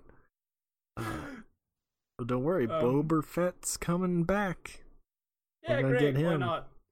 Fuck it. Um, yeah, I, yeah. The, the the sequel trilogy, I think, is at least like there's a lot of dumb decisions that they made throughout that thing, but they're all still like watchable movies. There's stuff going on. Uh-huh. Like they're interesting to me. Whereas at least with the prequels, like two thirds of that stuff was just very dull. And then like Revenge of the Sith, which is the most interesting out of those, also is just crammed with a lot of really bad, cringy, mo- like the, anything dealing with Padme and Anakin is the absolute fucking worst. Oh yeah. Like the the worst dialogue I think I've ever heard in any like major motion picture. Um, You're pushing General 50 Grievous- Harrigan and you got a bum ticker. How about that? Good counterpoint. Um, I really dislike General Grievous as a character, like as a whole. I think he's terrible, and I think that's also another good example of kind of what you were getting out of just having stuff occur before the movie, where General Grievous feels like this character who was built up before the movie, but when you get into the actual like introduction of his character, it's just I don't know, here he is. Um, it, it almost feels like the audience is expected to know who that character is already, and like I think he was in uh, Tartakovsky's um, Clone Yeah. Wars series, is what he actually viewed in. Uh, Um, I don't know if that actually came out first or not. That might have been after the movie. I Tartakovsky's I I think came out before Revenge of the Sith, and then the actual like CG Clone Wars thing came out after, if I remember. Right. Okay. Yeah. Yeah. Okay. Which apparently that thing is uh now wrapped up, and I've heard that last season not very good, except at the end where it it gets really really good. um. I don't What? care. I don't care about any of that show. There's a bunch of Darth. There's a bunch of Darth Maul at the end of that thing, and that would be the only thing from that Big that I'm whoop. interested in. Dark I like that there's an I like that there's a push to make Darth Maul more of a character when he was just this goon that shows up in the first movie and says like one thing and then dies. Yes, but also remember Clone Wars is the show that introduced his brother, Savage Oppress. Star Wars names are good. Um, Yeah. Salacious Crumb. Oh, sure. I mean, Um, that's an all timer. Yeah. Um Ponda Baba. there's a lot more I'd yeah, there's a lot more I'd like to dig into with uh, Rise of Skywalker. Babu But Frik. yeah. I The was best worried- character in I- Rise of Skywalker. I was worried he died, but uh, he escaped the planet, uh, just like Ponda Baba in Rogue One. Uh, also, you, Keri uh, Russell, I guess. Whatever. I like uh, that this movie broke ground by having the first gay kiss in the Star Wars that, of course, occurred in the background with two characters who basically had no speaking lines and that nobody gives a fuck about because Yes. they're completely inconsequential. It was about It's almost half like a you could second. cut that scene. Yeah, it's almost like you could cut that scene for China or something like that and have it uh have the movie still make total sense. I, I yes, I had heard about that, and so I thought it was gonna be like Keri Russell's character or something. But no, it's just like two random people in the background. Like, all right, sure. Hey, at least Greg Grunberg got exploded. That was good. oh right, yeah. Um yeah, got the, the the background kiss thing is it, that's I think the perfect encapsulation of what is wrong with Disney's like faux progressive shit. yeah, yeah. Just like blatant pandering. Yes. Um where yeah, god, that it's bad. Um I I do really like Ian McDiarmid in that movie, although it's really hard not to like him in any Star Wars that he's in because he's always the best part So about I- the movies that he's in. Yeah, I was a little bit iffy on him until like the end when he does get powered up and he's in full Palpatine mode, and I was like, yes, this is what I've been waiting for. You don't like him uh saying do it to Rey. Well, exactly. Yes. Well, that's what That's I'm saying. It's like it's like kind of the end there. I do like how he's just sort of being dangled around like a marionette with that big like Yeah. robot arm thing. Yeah, just got circuitry punched into the back of his head so he Yeah. can just flail around. Um, I like him repeating his uh, the the dark side is a pathway to many strange and unnatural things line at the start of the movie. Like I thought that was a good way of kind of hand waving how he could still be alive. Apparently, there's an actual explanation for all that stuff that they decided wasn't important enough to include in the movie. Like they had filmed all that stuff and decided to cut it. Uh, okay. Uh, he's he's a clone, is the thing. They mentioned but that. he's like a I don't think that they do. They do. Unless that's something they actually added in They your bring version. they bring him back, or well, they talk about like how could he be back, and one of the people says like cloning uh, something only the uh, the Empire knew the secrets of, or something. I don't remember that line at all. That almost sounds to me like they added something in the Disney Plus version to me. Mm, well, I, guess I maybe do I don't know. not because because there was a whole like there were a lot of articles afterwards just going like they don't explain how he's back and it eventually came out through um I think the novelization is the one that made the point of it and then they came out after that going like yeah we filmed this explanation and did not put it in the movie because the movie was already too bloated. Huh. Well, yeah, they Um, they definitely say something about cloning and like only the Empire knew it because, and like maybe they mentioned Kamino. I think there might have been like an offhand thing to that. I don't know, but they they definitely I say something about cloning. I'm that's got to be added for the Disney Plus version. Even then, though, I like I I wasn't all. sure if that was actually like how he came back or if it was. I don't know Mm. Because like he's all anyway. messed up. Like, why would he be Oh, a yeah. clone and like missing fingers and stuff? Uh, the the explanation that I saw for that was he was an imperfect clone or something like that, or like the clone body was not sufficient to hold the amount of like dark side energy in him or some bullshit. I I got no idea.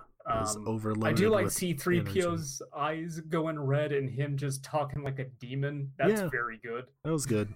Um, yeah. Uh, Lando in this movie He was all right. I'm not Like, sure. He he was he sobered up for a couple of minutes to say his lines. I I think it's weird how at the end they apparently imply that like what's her face is his daughter. I think like the book also makes that more clear that that is actually what's going on there. I kind of wondered Um, about that because it, it's not really clear if he's saying that or if he's like hitting on her or something. Uh, So if I remember right, the, the way that the book clears this up is there's a an aside about how Lando so many years ago had his daughter taken from him by the First Order, and then her character happens to have coinc- coincidentally been taken the exact same number of years and Mhm. inducted into the First Order and was stolen from her parents. So I think that that, that ending is supposed to imply that somehow, because I don't know, it's Star Wars and all black people in Star Wars are related Except for Finn. It's his daughter, except for Finn. Um, Finn although has nobody. The original, except the original plan was that that was also going to be Finn's sister, Okay. and then they ditched they ditched that at some point, and then was just like, well, who's the only other living black character in Star Wars? I guess we should make her related to him. At least they had the sense to just completely ditch Rose, and she just like everyone Yeah. forgets about her. As boy, Shows up and is just like, hey guys, remember I was in that movie nobody likes. I Now was the now character I don't." nobody liked that almost Yeah. actually kind of ruined everything for the heroes. Yeah. But I'm a lovable character. Everybody loves me. Girl power. Anyway, I have no function or purpose in this movie. I'm just here, so it doesn't look like they wrote out the only Asian character. That's right. Oh God, but yeah, it, it's I, a, I a shame kind Kelly of Marie Tran, I think, is a is a lovely actress, and it's a shame that her character in these movies sucks so much. Oh yeah, she's fine. Um, Yeah. I do really like how Lando is the last one standing of like the original cast. like somehow, like I bet that might be the case in real. Well, he is much older than the others, even though he doesn't really look like it. Um, I was going to say like in real life he might be the last living one. Uh, well, Harrison Ford's crashing planes about every two weeks. Uh, yeah. Mark Mark- Hamill's going to outlive them all. I think. Like Mark Hamill actually seems the most spry out of all those original actors. yeah, Um, probably. him and like uh Anthony Daniels seem like they are the least Oh, ready yeah. to completely turn to dust. Yeah, Um, which is surprising considering how much time Anthony Daniels has spent in his life confined in a metal tin baking under the sun. yeah, unable to bend his arms. Yeah. Or actually, I mean, hey, if you want to get into people who were in the original movies, um oh no. Uh, You know Warwick what? Davis. Like he probably because he was young in Yeah. Jedi. Um, I did appreciate how when they reboot C3PO, he still says human cyborg relations, even though that makes zero sense. Like, that's like them continuing to use parsec as a measurement of time, just doubling down on them saying something Yeah. wrong 40 years ago. Yeah. Um Especially I like like, that uh considering, like, LucasArts owns the trademark for droid. Like, they know the term android, and yet they still Yeah. decide to go with cyborg for some reason. um, George Lucas had no idea what he was doing when this whole thing started. No. There, there's absolutely no way that he he did. Like that the original pitch for Star Wars changed so radically so many different times that I Mhm. do not believe for a second that he had any big picture in mind. Oh, It was definitely. just that first movie. Um, even the stuff with Vader being his father, honestly, it sounds to me like he just kind of showed up on set one day and was just like, "Oh, uh, I don't know. I mean, this uh, it might be interesting. We put this into the movie, so let's just uh, let's tell Mark Hamill." No, uh, that I kind of could see because there was some, some sort of foreshadowing with that with Obi Wan, um, but everything else, like definitely Leia being a sister, absolutely not. That was not Oh intended. sure. Well, that was like the the idea at that point was they were doing six movies, and that the next one was going to actually introduce a totally different character that was his sister. And then George Lucas was suddenly realized six movies is a big commitment, and he could have enough money to live on for the rest of his life if he just did one more. So then it became Leia. All right, Uh, yeah. Star Wars. they smooched It's before they swung over that pit. Hell yeah. Uh, they smooched again when he came out of the uh the the Bacta tank. Oh, that's right. Yeah. Yeah. Yeah. There's a lot of time in between all that stuff too where they could have could have done a lot more smooching and we can only hope that they didn't. Yeah. I thought I smelled bad on the outside. Okay, so retro games. games. Yeah. Larry Davis, uh speaking about smooching things. I played Bubble Bath Babes. All right. Well, we'll see you next week. Uh, no. Wait. Oh, it's a match three game, but then when like you do the the bubbles, they pop, and you see the pretty ladies. It's fun. It's a good game. uh, I know of this game thanks to a Seanbaby article in Electronic Gaming Monthly a long time ago. Uh, Me too. Uh, this is the only way I know about this game and Custer's Revenge. sure. Um, what, what about Beat 'em and Eat 'em? I was about to say beat 'em and eat 'em. Like Yeah. I couldn't remember the name of it, but the game I was going to say the game where you jerk off on top of a building and then the girls you jerk on. Uh huh. Um, this is a game by CNE Incorporated, uh, headquarters in Taipei, Taiwan. Uh, they made a lot of games like this. Uh, in fact, I thought it was pretty funny when I looked up their uh, list of games. Uh, first four uh, Tiles of Fate, Magic Bubble, which we know as Bubble Bath Babes, uh, AV Mahjong Club, and AV Super Real Pachinko. On the notes next to all these, it says first CNE game that contains nudity, second CNE game that contains nudity, third CNE game, fourth CNE game that contains nudity. They're trailblazers. Um, yeah, not sure why they felt they needed to have those notes because it's, dude, like the first. It's actually more. They should have noted that the fifth game that came out did not have nudity because then the sixth game just went back to having nudity in it. hmm. So What happened? Uh, I don't know. The the fifth game they put out has a name that I could not begin to pronounce. Uh, Sh- Shenguo Le Liz Huan. Good enough. send this to you. Okay. You well, take a crack at this. Xinguo Lijuan, I think. Mm, Sh- Yeah. Anyways, uh, Sure. in case you're wondering, the fifth g- CNE game that contains nudity is Ultimate League Soccer, and I have a lot of questions on how. How? Look, is Pele in it? oh no! He kicks the ball with his penis. Probably. Oh no. I mean that hmm. Sensible Uh, soccer. Here we go. Anyway, I don't want to talk too much about Bubble Bath Base because that's a very easy game to sum up. It is just a match three puzzle game. Uh, when you make the matches and you progress in the game, the bubbles uh, covering the private bits on the girls they come off, and then you see eight bit boobs. Whatever. It's also a really bad puzzle game. Like besides the fact, so uh, I just wanted to play this thing. Yeah. Why?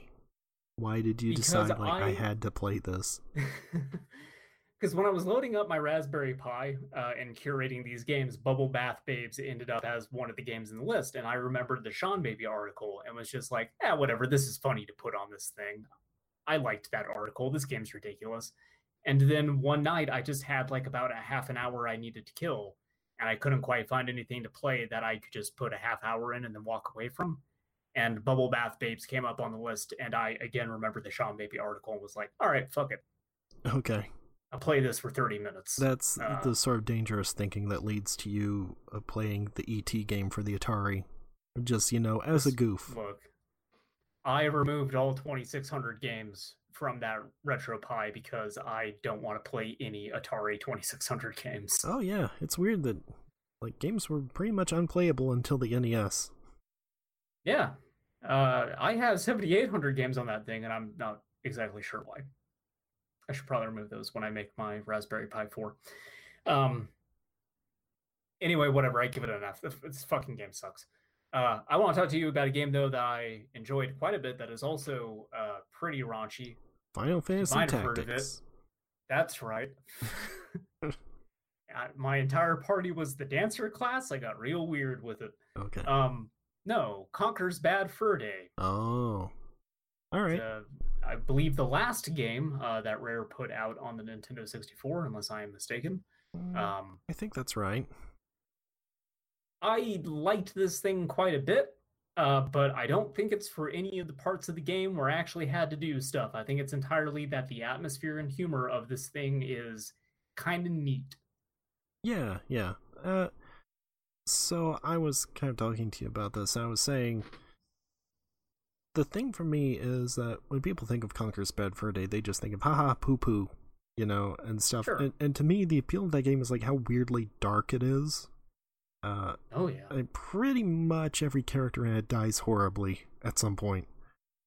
Um, and especially Yeah, the end of it is just like such a downer that it's amazing. I love it. There's there's a bit in the barn uh, level where you meet a pitchfork who's constantly getting bullied by his friends, and then you beat him in a fight, and he's so distraught that he hangs himself.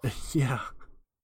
And then you have to like get up to the top of the barn and throw a knife to cut the noose, because then you need him to like beat a haystack boss. That also is just like based on the T100, 800. which yes. is also just 800. Yes, I'm sorry, but it's also just this weird thing of like there's apparently this whole like technologically advanced silo sitting underneath this regular ass barn. Um, yeah, that, that th- there's the stuff with like his girlfriend dies at the end of the game. Just get her body gets flung out of the airlock. Yep. And then like he resolves everything because the game like locks up and freezes on him, and he negotiates with the programmer to let him just kill the alien. And then after the fact, it's just like, oh shit, I could have had him revive my girlfriend. Yep. It's so Uh, like grim too. Like it ends with him being the king and like sitting on the throne, and he doesn't care because like his girlfriend's dead, and so is everyone else, and he's just Yeah. like ruling over nothing now. yeah. It's good. Uh, there's a bunch of side characters that do show up during that and say "Long live the king," but yeah, it's like characters that he is not intimately invested in. no, it's just like the um, bee or whatever. Uh, it's the bee, the paint can, and the paintbrush, the uh, pitchfork. Um, the the one that surprised me that they didn't actually kill off was the dude you meet in the war level. That is like his buddy who has like the really hard like titanium shell, and you have to like hide behind him when they're dropping like uh, air missiles on you. Oh yeah. Yeah, apparently he survives, even though like he gets blown up, uh, Huh. but he just shows up there at the end. Um, I really like Death in uh, Conker's Bad Fur I- Day. He's cool. yeah, he's got that uh, megaphone, but he's actually got the teeny tiny voice. Yeah, I I like uh, the bit his where he- he's just like standing at the edge of the pier, like getting mad at the catfish they can't kill them because they have extra lives. Yes. Yeah, it's just dumping a shotgun and or no, he's uh He's swinging, his a scythe, scythe, into the yeah. yeah. He gives you the shotgun to take out the zombies, which he also does not like, Yeah. Because they are an affront to the concept of death. Mhm. Um, which all the shooting segments in this game are actually like the worst thing. that was the main Like in improvement of in the Xbox version. Is like it was just like okay, Yeah. we'll make these control like an actual shooter. Yeah, uh, those are fucking rough in, Yeah. in this version of it. Um, because you gotta do this thing where like you hold down the R button and then you get like a manual aim, but of course it's inverted because it's the Nintendo 64. hmm Uh, and the the it's very squirrely too. So like the slightest push just sends you flying off into a corner of the screen, and they like rush hordes of enemies at you. So this isn't even like you're given ample time to like sit down and aim this thing. Like you need to know where the enemies are coming from in advance, or you're going to get swarmed and you're going to die. So the bit in particular in the war level with the laser beam grid, where you have to jump through these lasers and not get hit, because one hit will kill you. Uh, but then when you land on the other side, you got to pull your gun out and get ready because like a bunch of teddies are going to come at you. Like I probably spent like an hour on just that one segment because I kept dying over and over and over again. Uh huh. Uh, there's also the bit with like the tower where you got to get the cogs, and that's fucking rough. Like Oh yeah, yeah. the hardest platforming segment in that game. Um, which is interesting because like the tutorial segment is also a very difficult platforming segment, and there's really not many hard platforming segments in that game. They're all like front loaded. Yeah, I remember the bit at the barn specifically. Like you have to sort of navigate across a really narrow like beam at one point, Yeah. and uh, that's very easy to fall off because of you know Nintendo's best in class analog sticks. That's Uh, right. And so you fall all the way, and you get to climb all the way back up. Yeah. Good stuff. I have some fun trivia for this game though, because back in 2013, uh, the like upper level staff that worked on the game did a developer playthrough of it and provided commentary, and there were some interesting bits in that uh, between a lot of segments of them just drinking a lot and just getting completely derailed. Uh huh. Um, but the first area, uh, the tutorial platforming segment, was actually one of the last segments of the game that they designed. Um, Okay.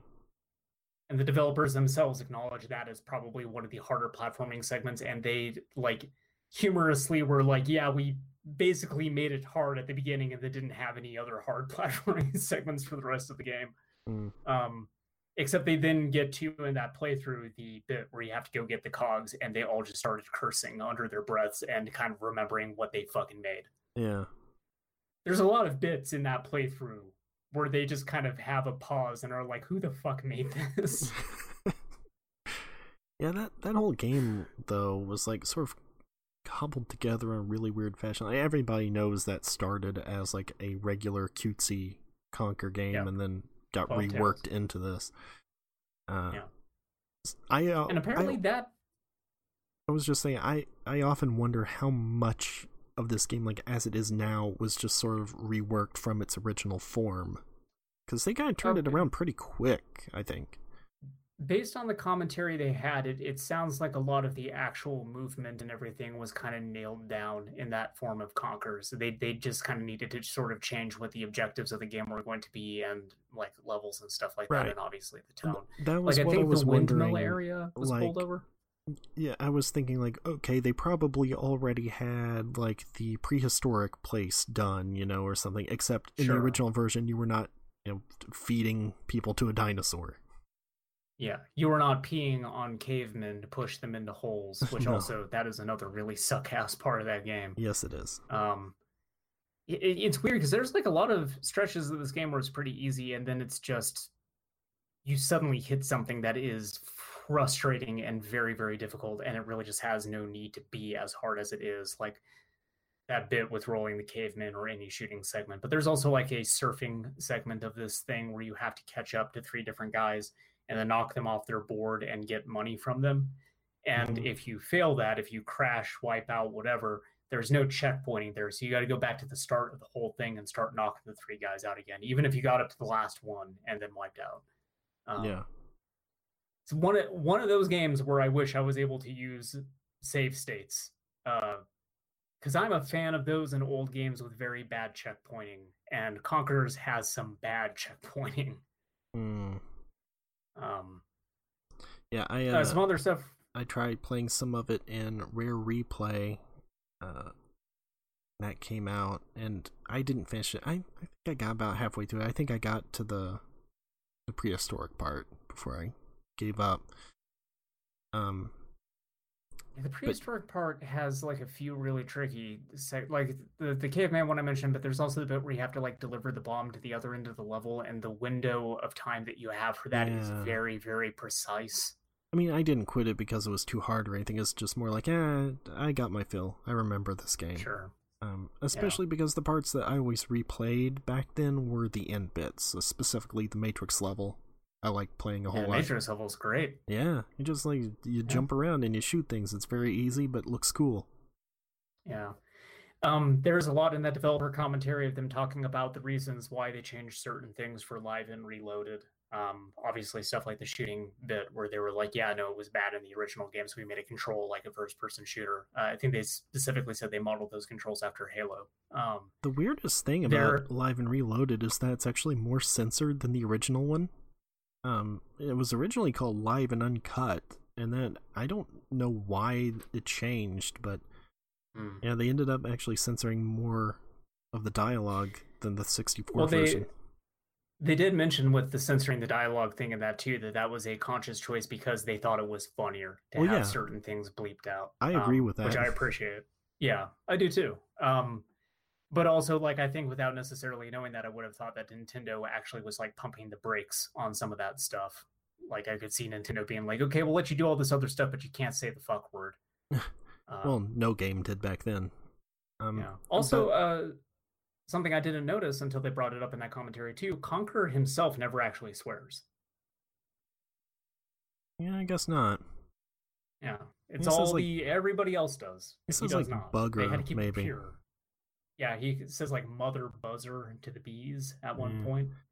Um, yeah, yeah, I remember reading a thing that was like uh, they were kind of surprised at how Nintendo didn't really have much of an issue with anything they were going to do. Like there were maybe a yeah. couple of things that they were like, nah, maybe not that. I, oh, I think it was that they wouldn't let they wanted to put Pokemon in the game, and Nintendo was like, no, can't do that. Everything else here, that's fine. There was one thing that got cut from Live and Reloaded that I know about that they wanted to introduce, which was in the barnyard level. They wanted to have a gate near the barn that the gate's name was Bill, and he has a bunch of windows on the barn and the windows are constantly breaking. And microsoft was like no you can't. You can't do that.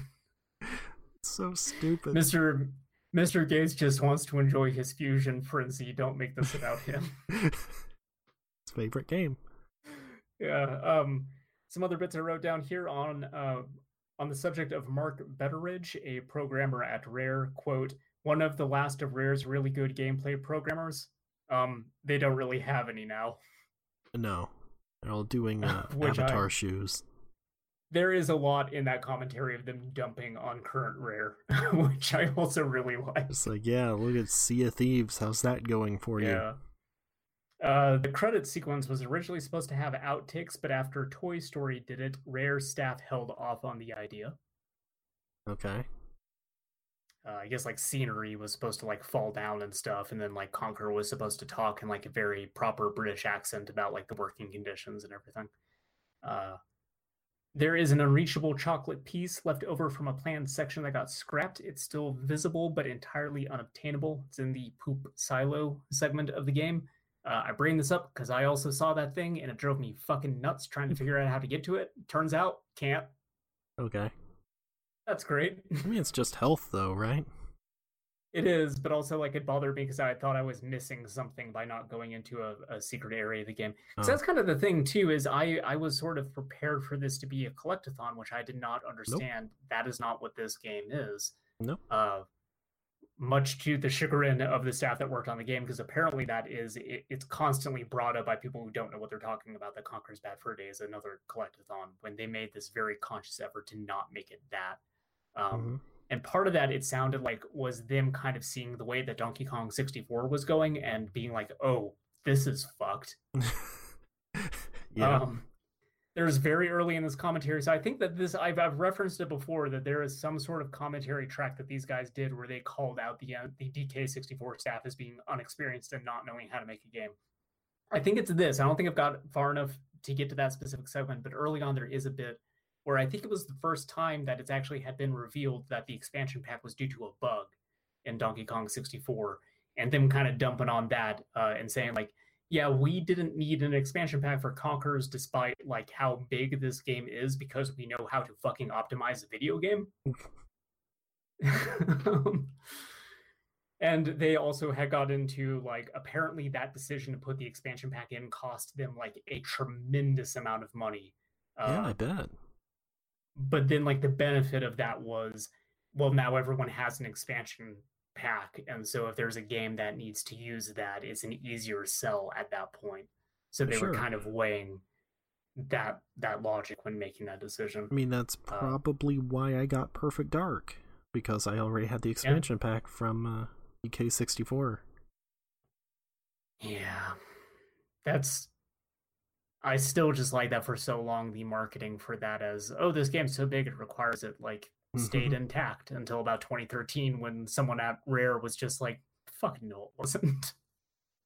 Yeah, I mean, you could also Turns just like, look at that game. yeah. Yes, like honestly, I would prefer to just look at that game and not play it.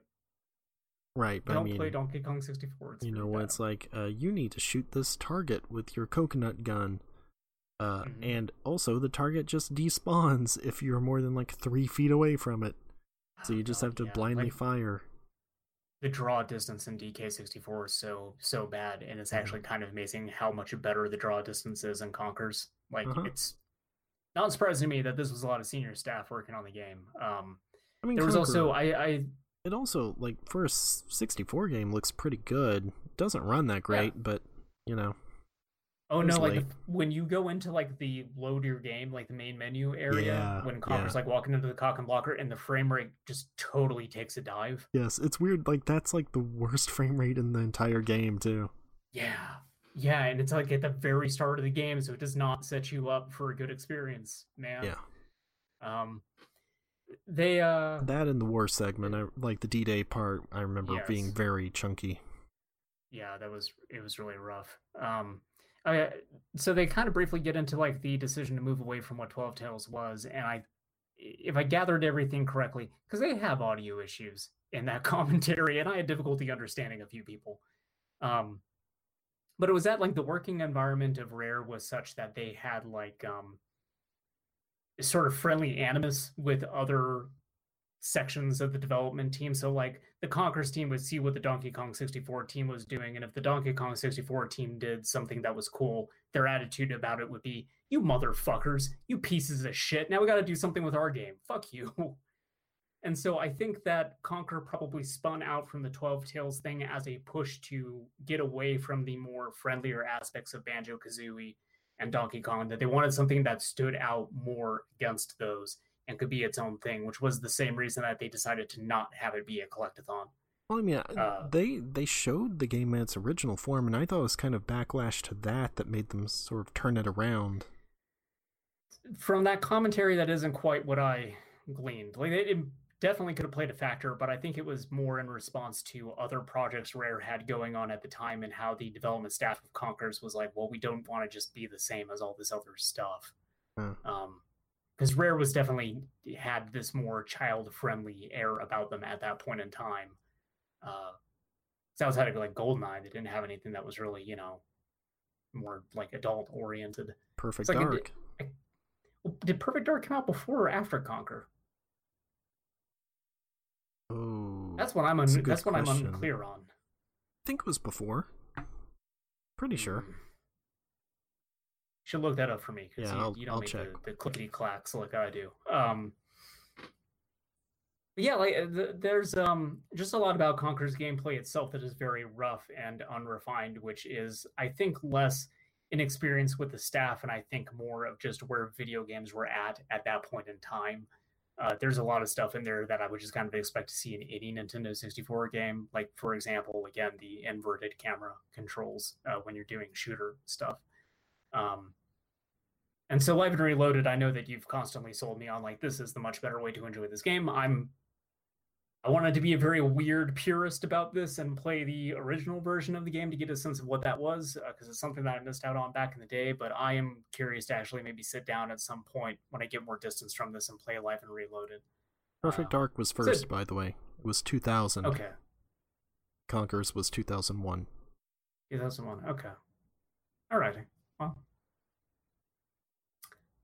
fine. By the way, um, on the uh, on the Wikipedia page for Conker series, uh, it lists Young Conker 2016 Microsoft Hololens. That I was about to bring that up. Yeah, I was about to bring that up. How they had that weird thing of like Conker shows up and he looks fucking horrifying. Young Conker. Album coming soon. Young Conker's Uh, album's dropping. It- yeah, in 2016, Microsoft announced Young Conker as the next installment in the series released for the Microsoft HoloLens. The trailer was released in February. The trailer received extremely negative reviews from the public. Um, Sounds about right. Many complaining it lacked the humor and overall style of its predecessors, the trailer received over 30,000 dislikes against just over 1,000 likes. A petition was created to cancel the game's release. Uh, some video game critics and general YouTube commentators have opted to boycotting the game, and that's where the article ends. By the way, there's no like Oh, addition great. to like. Also, the game never came out. Yeah. Well, uh, I enjoyed Conker 64 overall. Uh, like I said, gameplay rough, but the the humor in that game is uh, it's pretty good. Um, And also, I like be that the villain's whole Yeah. well, I was gonna say it should be noted. It is like kind of innovative for its time. The context-sensitive uh, actions, Oh, in yeah, particular, yeah. was something new to the point where they had to actually point it out at the beginning, like context-sensitive and everything. yeah. Uh, so Uh, that was which they got into into that too. Um, basically saying that like whenever they would run out of ideas on what to do with something, the easier solution was well, you just put a button here that will will do a unique thing, and then you don't have to like complicate the control scheme of the game. Which yeah, that's something that I really appreciate about the context sensitive stuff in this too, is having like the last rare game I played was Banjo Tooie, and the control scheme in that game is fucking madness right. there are just so many different weird button combinations to do so many different things and it gets very confusing Yeah, hold down Uh, Z and press C left or God. C right. Yeah to, then you shoot an egg or you you go into a run thing? I don't know. Um so i really like that with Conker it is very uncomplicated. You have an attack button you have a jump button you have a double jump uh, it's really more of a glide. Um and then whenever something needs to be context sensitive you got the big b button on the ground and you hit b.